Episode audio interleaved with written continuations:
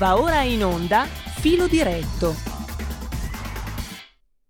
Ed eccoci qua con Antonio Maria Rinaldi come tutti i giovedì eh, in, collegamento, eh, in collegamento dal Parlamento europeo con l'europarlamentare Antonio Maria Rinaldi che già sentiamo in sottofondo. Buongiorno Antonio, grazie.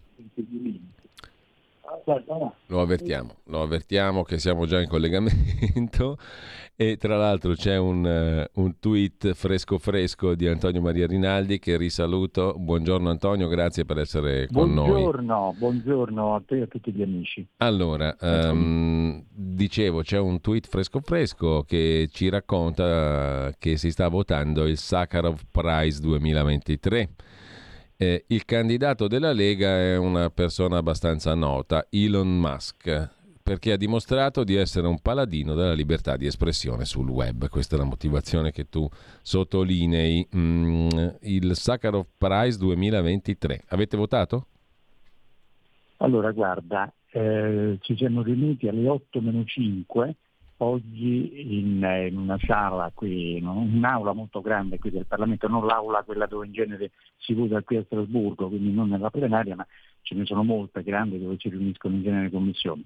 E alle 8 in punto abbiamo votato con, nel metodo cartaceo, cioè c'erano indicati eh, diversi nomi, cioè, e abbiamo votato proprio nelle urne come si votava una volta, diciamo. Ecco. Dopodiché sono in questo momento, mentre stiamo parlando, anzi se nel frattempo arriverà qualche notizia, vi dirò eh, il, vincitore di quest'anno. Però noi abbiamo tenuto a portare avanti la candidatura di Musk perché pensiamo che abbia dato una bella scossa, diciamo, ecco così, alla libertà del, del, del web, a iniziare dal, dal, da Twitter, che adesso si chiama X, sul, sul, sul fatto di eh, liberare un pochino con le censure eh, che purtroppo c'erano e come. Quindi abbiamo voluto dare omaggio a Musk, almeno una persona controcorrente rispetto al mainstream. Ecco. Poi, a, a, siamo sicuri che purtroppo non sarà eletto perché la, la, la sinistra che ancora ha la maggioranza qui nel Parlamento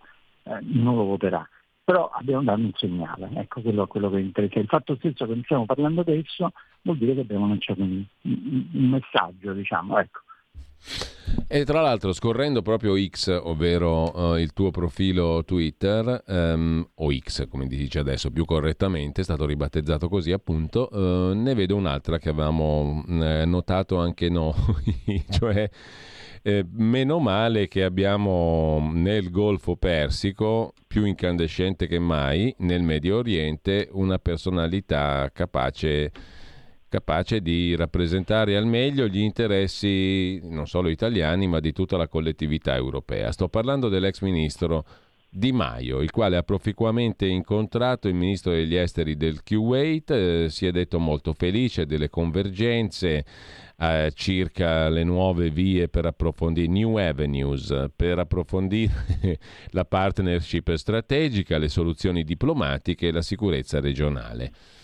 Non sei contento uh, che Di Maio eh, pensi anche per te? Sì, come no. Allora, io ho ritwittato un post di Marco Campomenosi, che ricordo è il capo della, della delegazione della Lega al Parlamento europeo, oltre essere un uh, New Avenues. puntuale. Come dici? New Avenues, dice Di Maio. Nuove esatto. vie, nuove vie, non mi pare esatto. un inglese perfetto, però insomma... Eh, lo so, Infatti Marco, che oltre a essere un eh, bravissimo eurodeputato, e vi dico sinceramente che in questi quattro anni e passa eh, veramente tenere testa a tutta quanta la delegazione della Lega non è stato facile, quindi è stato molto molto bravo.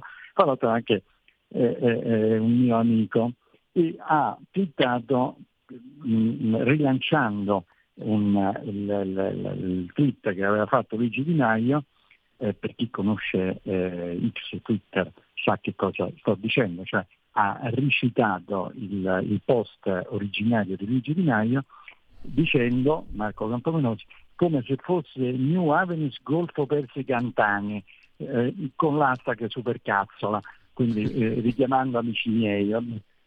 Allora sapete benissimo purtroppo che Di Maio gli è stato trovato questo, questo ruolo bene, all'interno delle istituzioni europee per il quale è stato ripescato, visto che non è stato neanche eh, eh, presentato, cioè non c'è manco alle, alle, alle, passate elezioni, quindi non è parlamentare, non ha nessun incarico, eccetera, è un perfetto eh, cittadino normale, l'hanno ripescato come eh, rappresentante dell'Unione Europea presso i paesi arabi, con delle enormi perplessità, perché insomma, non ha maturato diciamo, esperienze passate particolari per poter svolgere questo incarico. Vabbè, è come se, dico sinceramente, mi dissero a me l'incarico, che vi posso dire, di eh, so, un incarico eh, per quanto riguarda so, eh, qualche cosa di, di, di medico, di, di, chirurgico, io non so mettere neanche il cerotto, direi vi ringrazio tantissimo,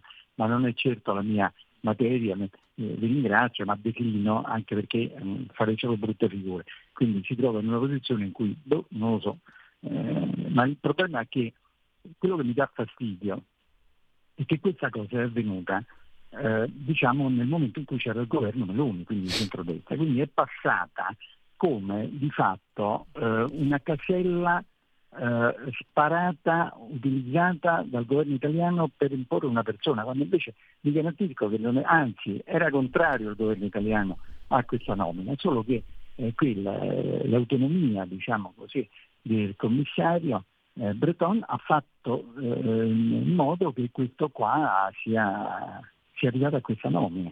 Però nella casella eh, l'Italia ha sparato la sua cartuccia. Non so se sono certo, stato chiaro, certo. invece avremmo preferito magari utilizzare questa cartuccia nei confronti di qualche altra persona che magari ci rappresentava meglio e soprattutto sono certo con figure diciamo migliori. Ecco, tutto qua. Questa, questa è la mia, la mia valutazione su, su, questa situazione.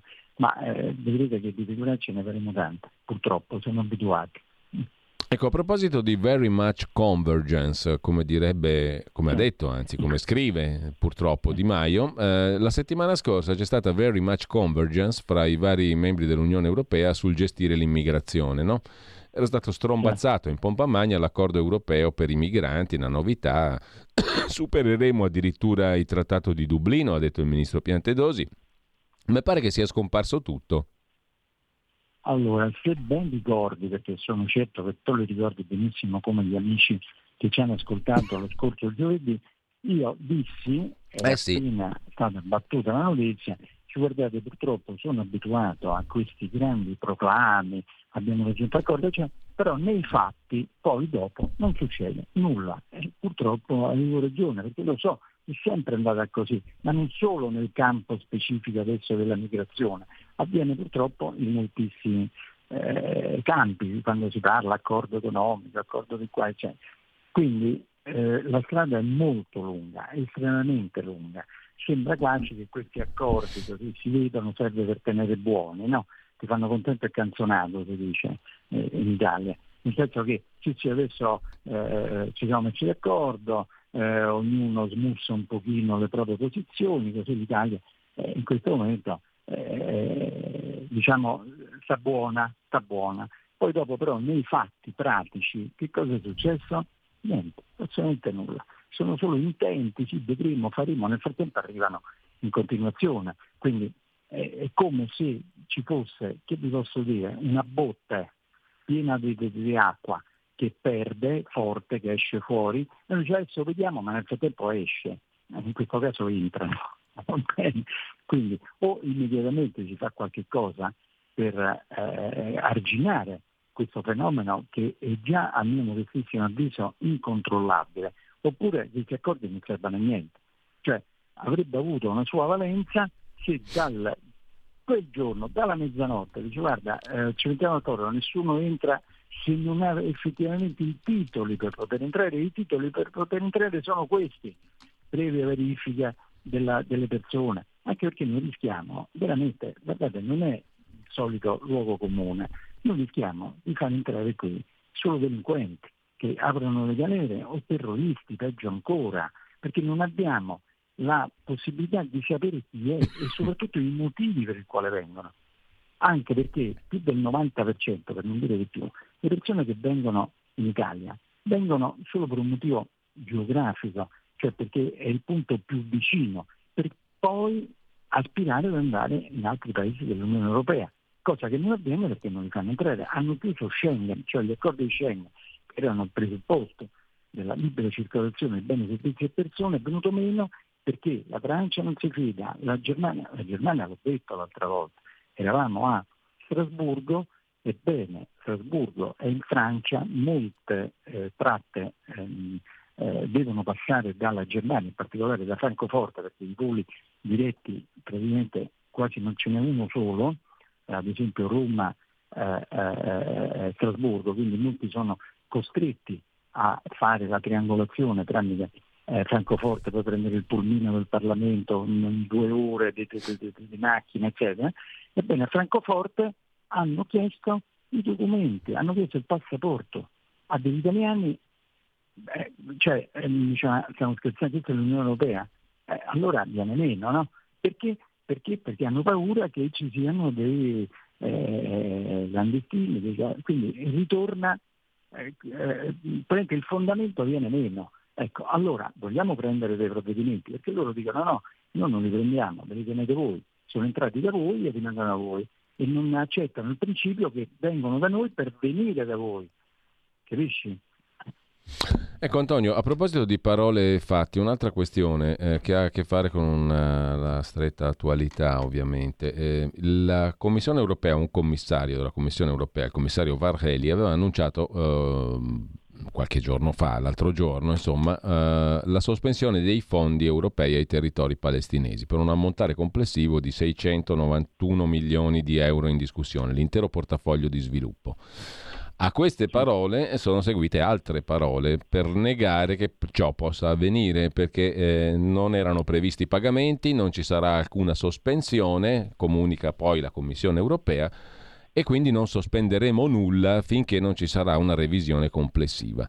Allora, l'Unione Europea è tra i contributori forti, diciamo, dei territori palestinesi, no? mm, si esatto. sospetta e si teme che questi soldi vadano a finire anche malamente. Di sicuro non sono finiti, come ricordava poco fa nella pillola che ci fa quotidianamente il direttore di Italia Oggi Pierluigi Magnaschi, non sono finiti nello sviluppo di quei territori, compresa Gaza in primo luogo. Gaza esatto. era un luogo dove c'erano allevamenti, agricoltura uh, all'avanguardia, c'erano impianti di desalinizzazione lasciati dagli israeliani quando si ritirarono sono andati tutti in malora perché evidentemente le priorità erano altre, non erano creare sviluppo, non erano creare l'embrione di un futuro Stato che peraltro ci doveva essere già nel 48 come ricordavamo prima, ma i paesi arabi si opposero. No, non c'era la, la, volontà evidentemente di creare sviluppo, c'era la volontà di fare di Gaza un avamposto del terrorismo, come purtroppo abbiamo imparato a vedere chiaramente in questi giorni, mh? Mm,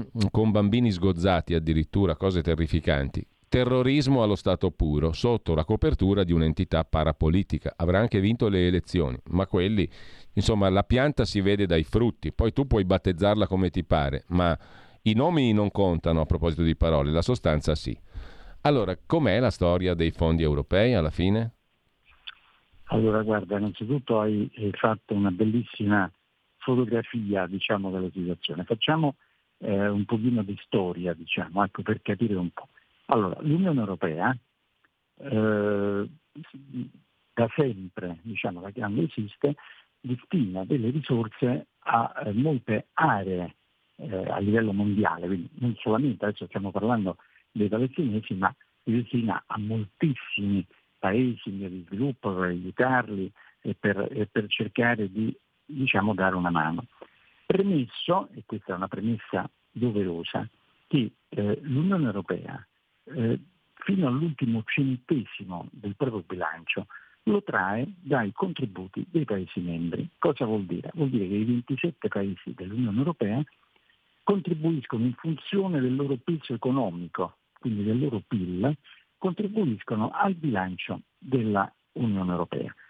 Perché? Perché l'Unione Europea non batte moneta, cioè non ha un bilancio, no, non è uno Stato autonomo che batte moneta, no? Dice mi serve, batte. Tanto è vero, a riprova di questo, che quando ha intrapreso la famosa operazione di eh, New Generation EU, il cui diciamo, pilastro fondamentale è il recovery, eh, ha dovuto emettere, ha emesso delle uh, obbligazioni, i famosi eurobond, sui mercati internazionali per poter finanziare e naturalmente dopo dovrà restituirli a scadenza con eh, eh soldi che gli saranno dati indietro per resi che l'hanno utilizzato, sia in termini di capitale che di interesse. A noi adesso su tutti i giornali ah, è stata data la terza rata eh, del, del, PNRR, che è l'esecuzione pratica, tecnica che ogni paese ha dovuto presentare alla Commissione per poter ottenere i finanziamenti. Ebbene, quei benedetti soldi noi dovremmo restituire. Ora, eh, se la, il popolo palestinese ottiene dei denari da parte dell'Unione Europea e ricordo che dal 2014 ad oggi, quindi sono passati nove anni, meno di dieci anni, ha percepito un miliardo e mezzo di euro, quindi non sono noccioline, diciamo. Ecco. E mi stanno bene, benissimo, che vengono dati anche al popolo palestinese. Però permettete a questo punto di sapere esattamente che tipo di destinazione questi soldi sono andati a finire, perché se vanno per motivi di istruzione, di miglioramento del, del popolo, eccetera, mi sa benissimo, ma se dei soldi vanno a finire anche per comprare armi o per alimentare il terrorismo, e allora mi dispiace, non mi va bene, anche perché, ripeto, l'Italia è il terzo contribuente su 27 paesi nelle casse dell'Unione Europea quindi sono tanti soldini che diamo, quindi andare a finanziare con i soldi delle nostre tasse, va bene, andare a finanziare terroristi, se francamente mm, non mi piace. Tanto è vero che la delegazione della Lega negli anni passati, ma anche tanti anni, ha sempre sollevato questo problema di trasparenza, nel dire, cari signori, possiamo verificare esattamente dove vanno a finire questi soldi? E qui a dire la verità hanno fatto un pochino le orecchie da mercanti. Tra l'altro la mia rabbia sale perché come ho detto prima eh, l'Italia ad esempio ha usufruito dei prestiti del, del, del recovery in maniera piuttosto cospicua. Vediamo tu, tutti i giorni sui giornali eh, eh, che eh, ci fanno le pulci per sapere esattamente cosa ci abbiamo fatto e cosa non abbiamo fatto. Vengono a verificare puntualmente la corrispondenza dei progetti per i finanziamenti, che ricordo sono finanziamenti che dobbiamo pure ridare indietro, ciò nonostante fanno le verifiche. Qui si tratta di dare dei soldi a fondo per tutti, regalati, e non andiamo neanche a vedere che cosa ci fanno, giusto? Non so se ho reso l'idea. Certo. Eh, eh. È così. Eh, quindi, eh, adesso pare, dopo quello che è successo, finalmente, finalmente che eh, anche qui hanno capito e eh, adesso si stanno eh, diciamo così, ehm, eh, organizzando per andare a verificare effettivamente cosa ci hanno fatto, cioè se non riescono a dimostrare esattamente questi soldi dove sono andati a finire, ripeto, sono a fondo perduto, non è che ce li devono restituire, quindi a maggior ragione ce lo devono dire, e qui non esce più una lira, come si dice. Chiaro, finalmente, ma noi stiamo dicendo con mozioni da anni e anni questa storia, così come dovrebbe essere in qualsiasi altra parte del mondo. Noi come Unione Europea vi diamo dei finanziamenti a fondo perduto, ma poi ci dovete fare la lista perfetta e veniamo a verificare eh. effettivamente fate questo. Tra l'altro l'ha detto, l'ha detto, anche Borrell, no? l'altro rappresentante per la politica estera dell'Unione Europea. Eh. L'ha detto anche lui che bisogna verificare, va fatto uh, un riesame dei programmi per vedere che non ci ah. siano collegamenti tra i nostri aiuti e le attività di Hamas. Il che, vuol dire che, il che vuol dire però che finora questo non è stato fatto, quindi questo è preoccupante. Bravo, Bravo. quindi sarebbe estremamente grave, le voglio mettere il punto interrogativo, se per caso questo miliardo e mezzo di euro, su tanti soldini, eh, che sono stati erogati dall'Unione Europea alla Palestina siano andati a finanziare qualcosa di non diciamo, corretto. Ecco, eh, acquisto di armi, eh, addestramenti, eh, terrorismo, no, mi dispiace, sarebbe estremamente grave, però questa era una verifica che andava fatta volta per volta. Io ti do cosa ci fai, vengo a verificare che hai fatto realmente questo, altrimenti non te li do. Ecco questo. Adesso hanno capito che sarebbe il caso di farlo, ma è un po' troppo tardi, Ecco, quindi vuol dire che noi abbiamo dato tutti i soldi fidandoci di cosa facevano e sicuramente chissà che cosa hanno fatto. Ecco Antonio. Il discorso vale, vale per tutti, eh, non solo adesso per i palestinesi, vale anche per gli altri eh, contributi che diamo per tutto il mondo. Ecco, cioè, eh, mi sembra anche una questione di correttezza nei confronti dei contribuenti europei, perché quei soldi vengono dalle tasse che paghiamo noi. Eh. Attenzione, eh. non, eh, fino all'ultimo centesimo. Quindi è giusto dare rendiconto ai cittadini europei, guardate che i soldi che poi pagate di tasse servono per finanziare tutto il meccanismo dell'Unione Europea noi ci abbiamo fatto questo, questo e questo e abbiamo verificato che effettivamente l'hanno fatto.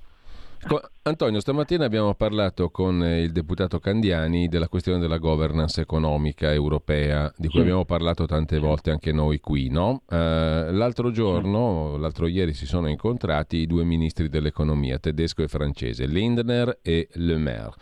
Non sono state date informazioni, sicuramente hanno parlato della revisione della governance economica dell'Unione Europea, cioè le regole di finanza pubblica che poi condizioneranno anche i singoli paesi, Italia compresa, no? Stiamo parlando in questi giorni eh. proprio di finanziaria italiana.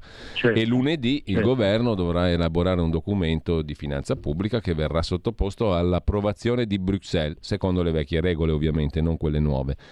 Tu ne hai parlato tante volte di questo aspetto, no? ne abbiamo parlato anche in questa trasmissione. Ci sono novità?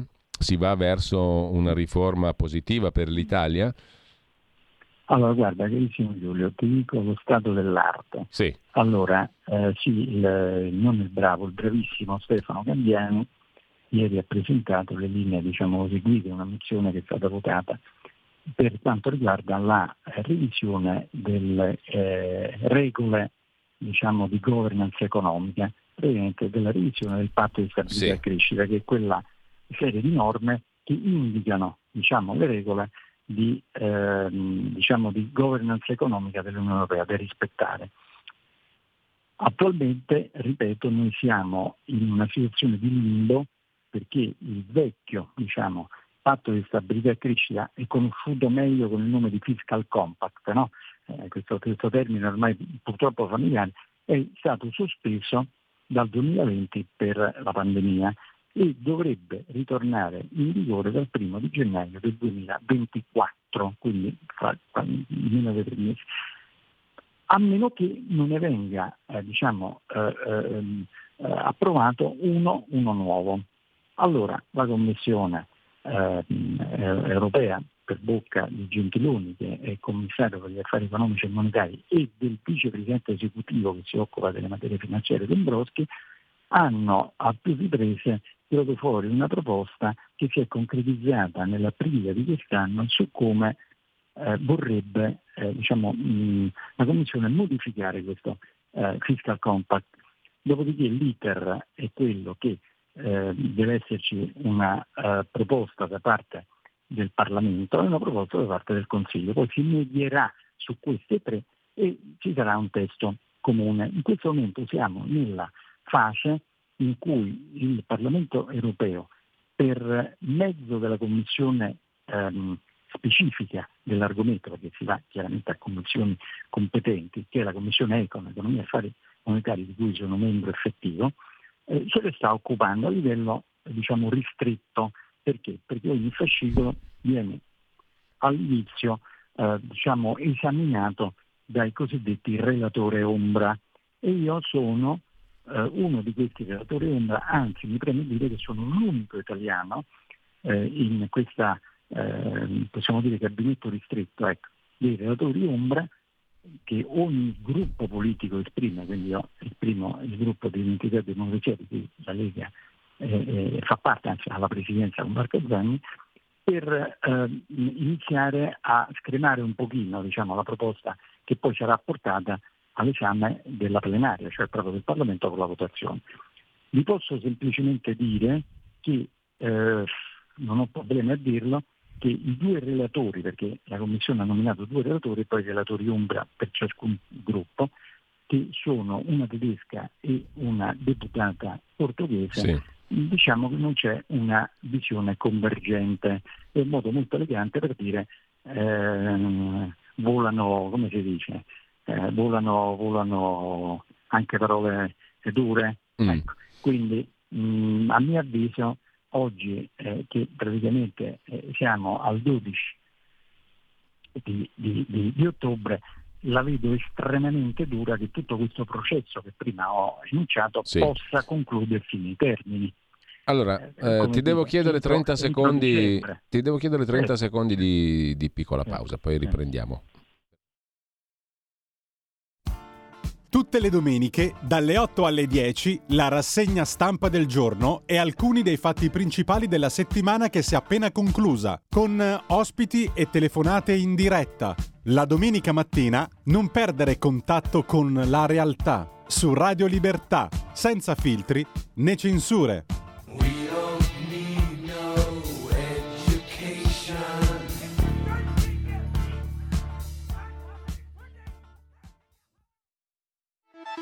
Stai ascoltando Radio Libertà, la tua voce libera, senza filtri né censure, la tua radio.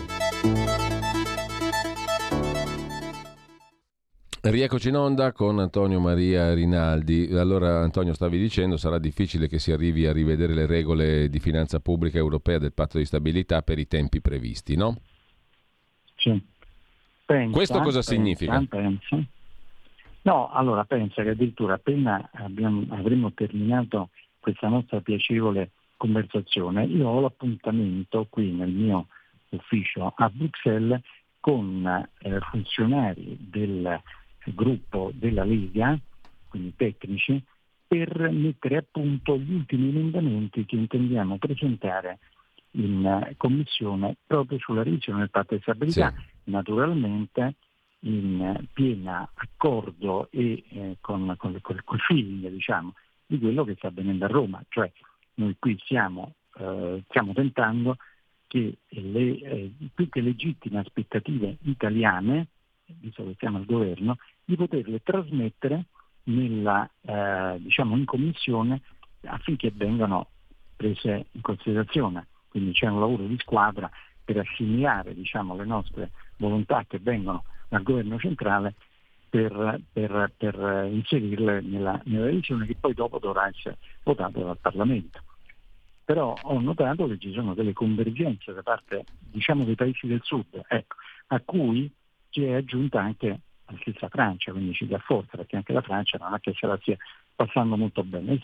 Essenzialmente le nostre richieste sono quelle di poter finalmente scorporare dal computo del deficit alcuni investimenti.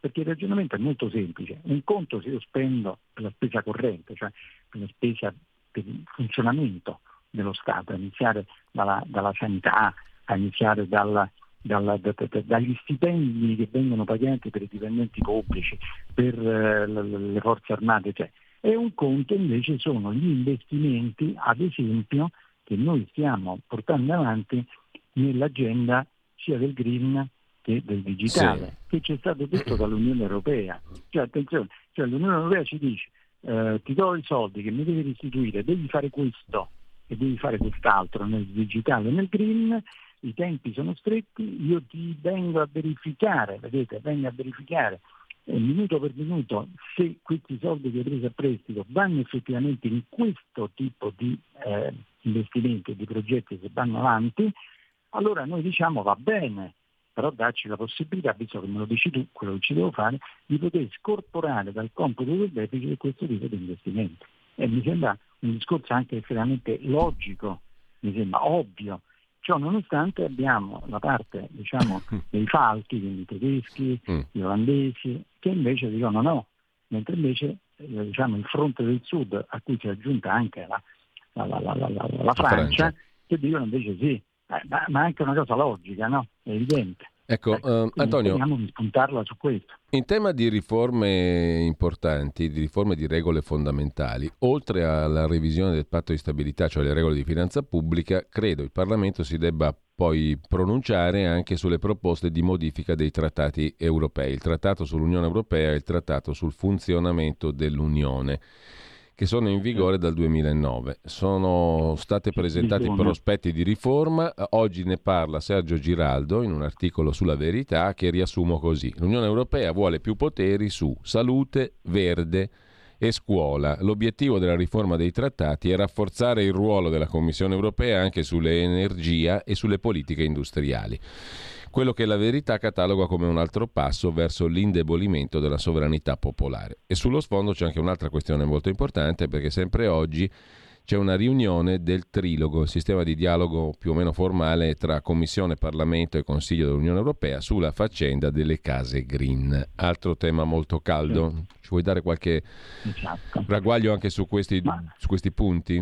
Ma Poi non magari... solo, ma mm. non solo sì, prego. Sì, prego. sì, certo, hai detto benissimo, non c'è un punto caldo dal punto di vista tecnico, ma dal punto di vista politico, perché voi pensate se eh, dovesse passare la originaria diciamo, impostazione dell'adeguamento energetico degli immobili, degli edifici eh, europei, quindi di tutti i 27 paesi con gli stessi criteri, entro il 2030. Cioè, mh, è impossibile. Cioè, mh, specialmente un paese come l'Italia. L'Italia ha un patrimonio immobiliare eh, che non ce l'ha nessuno, ma non in Europa, nel mondo. Quindi dare delle regole comuni rispetto ad altri paesi che possono essere paesi del nord, dalla Finlandia o le repubbliche baltiche o altri paesi che hanno altri tipi di culture, bene, che rispettiamo veramente, ma vogliamo essere rispettati anche noi.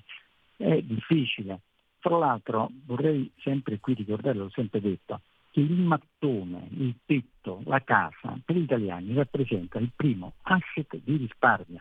Cioè noi a livello proprio genetico, storico in Italia, trasmettiamo il nostro patrimonio familiare ai figli, si dà la dote alla figlia, si dà al figlio, il mattone. Altre eh, culture, altri paesi europei trasmettono in un altro modo la, la, la ricchezza eh, familiare. Noi invece nel mattone, per ragioni storiche, io condivido pienamente, almeno abbiamo un tetto eh, sotto cui dormire, perché ne abbiamo passate qua in Italia eh, negli ultimi 2000 anni di tutti i colori e quindi avere sopra la testa un tetto per noi rappresenta qualche cosa di importante e pertanto è il principale asset di risparmio. E qui rischiamo di brutto perché la normativa originaria prevede che se tu non ti adegui a questa nuova cassa energetica, tu quella casa non la puoi vendere, non puoi fare il rogito notarile di vendita, non la puoi affittare, quindi vuol dire che la tua casa non vale più niente. Eh, cioè, se hai un mutuo, ti sospendono il mutuo perché non hai la casa adeguata e quindi se non paghi quella casa non può essere venduta perché non ha quell'adeguamento. Quindi significa mh, mm, qualche cosa di pazzesco. Per noi è inconcepibile. Guardate, se iniziassero i lavori in tutta Italia, oggi, adesso, mentre ne stiamo parlando, a parte che abbiamo visto col 110% il prezzo del, delle materie per costruzione non a finire, ma eh, ci sarebbe un'esplosione di prezzi, non ci sarebbe la manodopera e non riusciremo a completare assolutamente nulla esatto, quindi anche tecnicamente sarebbe impossibile, anche se eh, le, le, le, diciamo, gli operai, le, imprese lavorassero 24 ore al giorno. Quindi sono di fuori, cioè, mh, fuori di testa, ecco, cioè, ma pensate a queste cose, perché non può paragonare eh, la media degli immobili italiani rispetto alla media degli immobili in Finlandia, dove io scherzando dico che li comprano la casa direttamente all'IKEA, non i mobili, comprano proprio direttamente la casa.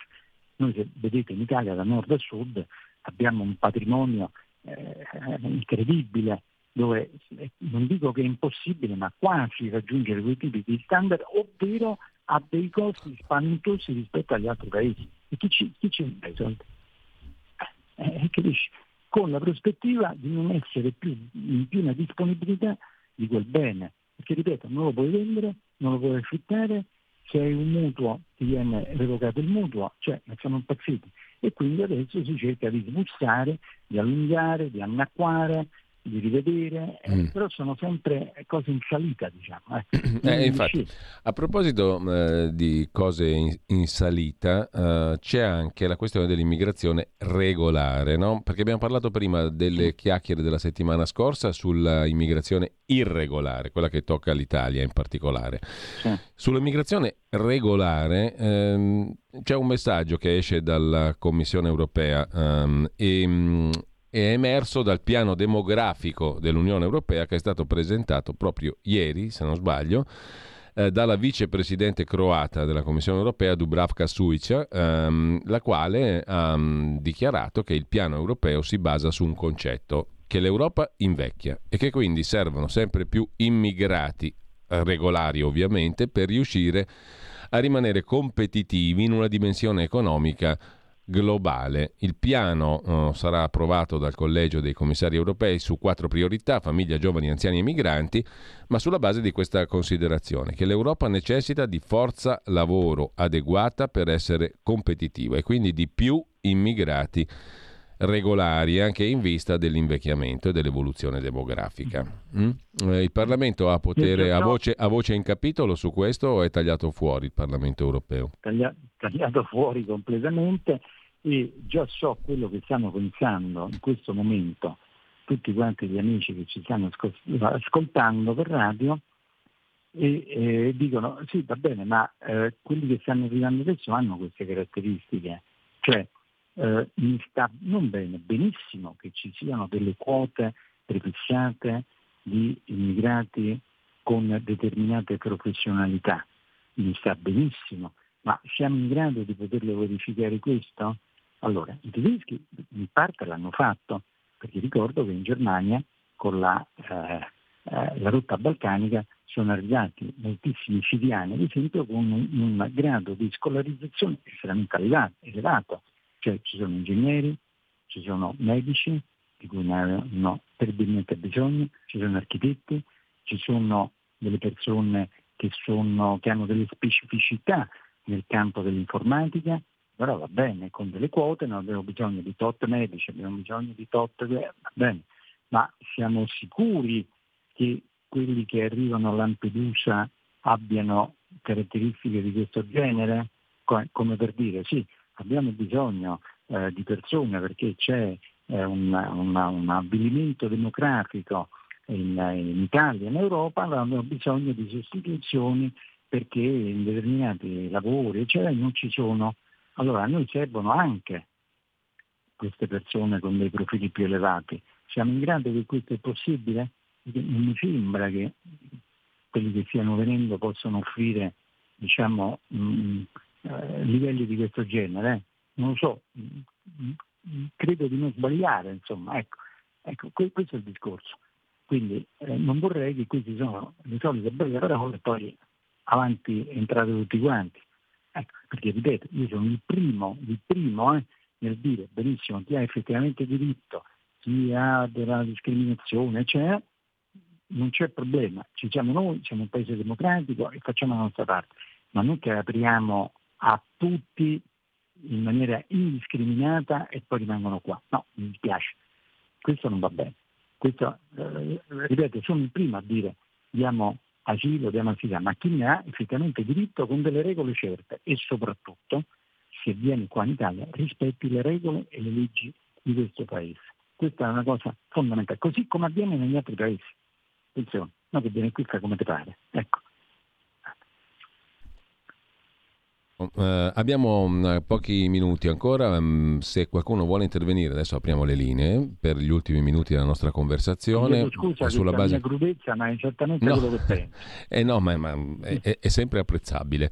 Allora 02 92 94 7222 per chi vuole intervenire in chiusura della nostra conversazione, 346 64 27 756 per chi vuole intervenire via WhatsApp, che vuol dire che Hamas ha vinto le elezioni, scrive un ascoltatore, anche Hitler vinse le elezioni democraticamente. Allora giustifichiamo i campi di sterminio. Ferdinando, eh, nel frattempo i migliori profili italiani se ne vanno all'estero a proposito di immigrazione. E altro messaggio, se anche l'Unione Europea fosse in grado di accertare la destinazione per motivi umanitari del miliardo e mezzo che dà ai palestinesi, questo libererebbe comunque risorse per l'acquisto di armi per un miliardo e mezzo e eh, questo si riallaccia anche alla riunione che c'è stata in questi giorni se non sbaglio Antonio, eh, la riunione del, ehm, dei ministri ehm, degli stati della Nato no? sulle armi all'Ucraina. A Bruxelles ieri e oggi eh, c'è la riunione dei ministri della difesa dei paesi componenti dell'Alleanza Atlantica sul tema delle armi all'Ucraina. Guarda, ce ne siamo accorti, indipendentemente dalle agenzie, per tutti gli elicotteri che ieri giravano su, su Bruxelles. Ce ne siamo accorti che, che, che erano qui in riunione. Intanto abbiamo una telefonata, in attesa la passiamo subito. Pronto? Pronto, ciao, sono Mauro Di Reggio, saluto Rinaldi. Buongiorno Mauro. Una cosa volevo dire io, riguardo proprio al fatto che noi, come si dice, avremmo bisogno di immigrati, no? Professionalmente validi. Se io fossi un extracomunitario, diciamo, facciamo una cosa, un medico, un infermiere anche, io vengo in Italia quando ho degli stipendi che fanno schifo, quando se vado in Svizzera un infermiere da 1500 euro che prende qua in Italia, da Como vanno, vanno a Lugano e prendono 4000 euro, oppure vado in Inghilterra dove c'è una richiesta fortissima o in Scozia o da un'altra parte. Da qua non ci verrà, cioè dei medici, della gente professionalmente a posto, da noi con gli stipendi che abbiamo non ci verrà mai nessuno, perché siamo gli ultimi della classifica, andranno sempre in altri paesi molto molto meglio più remunerati. No? E poi dopo vorrei dire una cosa io. A, a, a, gennaio saremo 3 mila miliardi, le agenzie di rating gestito come sono gestite, che sono delle filiazioni delle grandi banche d'affari, no? Niente come niente, ci, ci ha messo 30 anni a buttarsi a zero, non abbiamo assolutamente più niente, perché addirittura io qua a Reggio Emilia, l'ultima che ha delocalizzato 250 operai sono andati in Ungheria a Budapest, no? Cioè, sono finite completamente tutte le aziende. Le poche che c'erano sono o chiuse o vendute agli americani o ai cinesi a Carpi. Io voglio sapere con 3 mila miliardi di debito, a noi ci buttano come spazzature e siamo già pronti da vendere a pezzi, eh? Grazie. Antonio. Io volevo fare un discorso che faccio da tanto, però non l'ho mai fatto con voi. Allora, se io sono una persona che lavora un impiegato, un funzionario, un commerciante, qualsiasi che lavoro. E ho ad esempio un eh, reddito annuale di 40-50 mila euro. Se vado in banca per acquistare una casa, credo che ci siano grossi problemi dimostrando appunto la mia dichiarazione dei redditi che io posso contrarre un debito eh, in mutuo a 20 anni per eh, 200.000 euro, va bene? Perfetto. Quindi molto superiore al reddito che ho ogni anno, giusto? Ho fatto così dei numeri un po' a caso, ma abbastanza, diciamo così, corrispondenti. Ecco, io ho un reddito di 50.000 euro l'anno e mi danno la banca 200.000 euro in prestiti che io pago. Io non capisco perché una nazione come l'Italia, eh, fra le più grandi ancora, speriamo ancora per tanto, potenze industriali al mondo, eh, second, seconda potenza industriale, manifatturiera dell'ambito dell'Unione Europea dopo la Germania, terzo paese come PIL in Europa dei 27 paesi, se ha un debito che è il doppio del proprio PIL, si accendono tutte le lampadine. Ecco, cioè qualsiasi persona, qualsiasi persona che lavora che, ripeto, che ha 45, 40, 50 mila euro di reddito annuale, può contrarre senza grossi problemi un bel mutuo per comprarsi una casa per, per, per, per 200 mila euro. Va bene? Faccio dei numeri così, ma le proporzioni sono quelle. Ora non si capisce come uno Stato sovrano, o almeno a, a sovranità limitata, ecco, come l'Italia, che ha sempre ripagato i propri debiti. Attenzione, eh, l'Italia, contrariamente ad altri paesi diciamo, più blasonati di noi dal punto di vista finanziario in Europa che non li ha ripagati, l'Italia ha sempre onorato i propri debiti. Ci siano problemi se, se, se ha un debito che è solamente, tra virgolette, il doppio del proprio PIL, cioè di quanto produce ogni anno, che noi siamo intorno al 1500-1600, abbiamo un debito quasi vicino a 3, siamo là, eh, 2,8, 2,9. Quindi mh, queste regole che hanno messo, io non è che le, eh, diciamo così, le sposi, anche perché non ci sono dei supporti scientifici sul famoso eh, 60% del rapporto debito pubblico-PIL e 3% di deficit rispetto al PIL. Cioè, eh, bisogna anche ragionarci sulle cose, no? Ecco, io, io, penso in questa maniera e credo di aver detto una grandissima verità. Allora. Ecco, pensate che quello che dico io adesso, io l'ho spiegato in maniera molto semplice, ma è quello che sempre mi ha insegnato il grandissimo professor Giuseppe Guarino.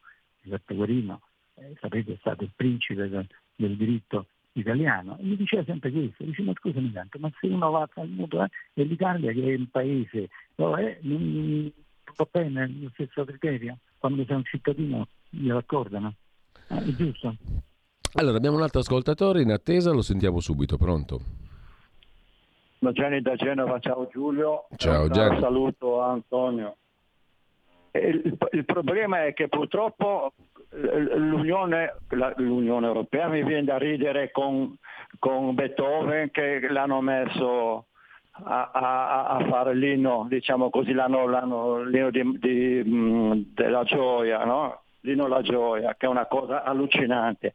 Qua non ci si rende ancora conto che stanno distruggendo scientemente gli integermi che sono la Commissione europea ben organizzate anche oltreoceano, ma non solo, anche col Quirinale, che stanno distruggendo il nostro paese, la nostra economia reale e, e, e la nostra e, spiritualità, diciamo, come giudaico-cristiani. Non l'abbiamo ancora capito?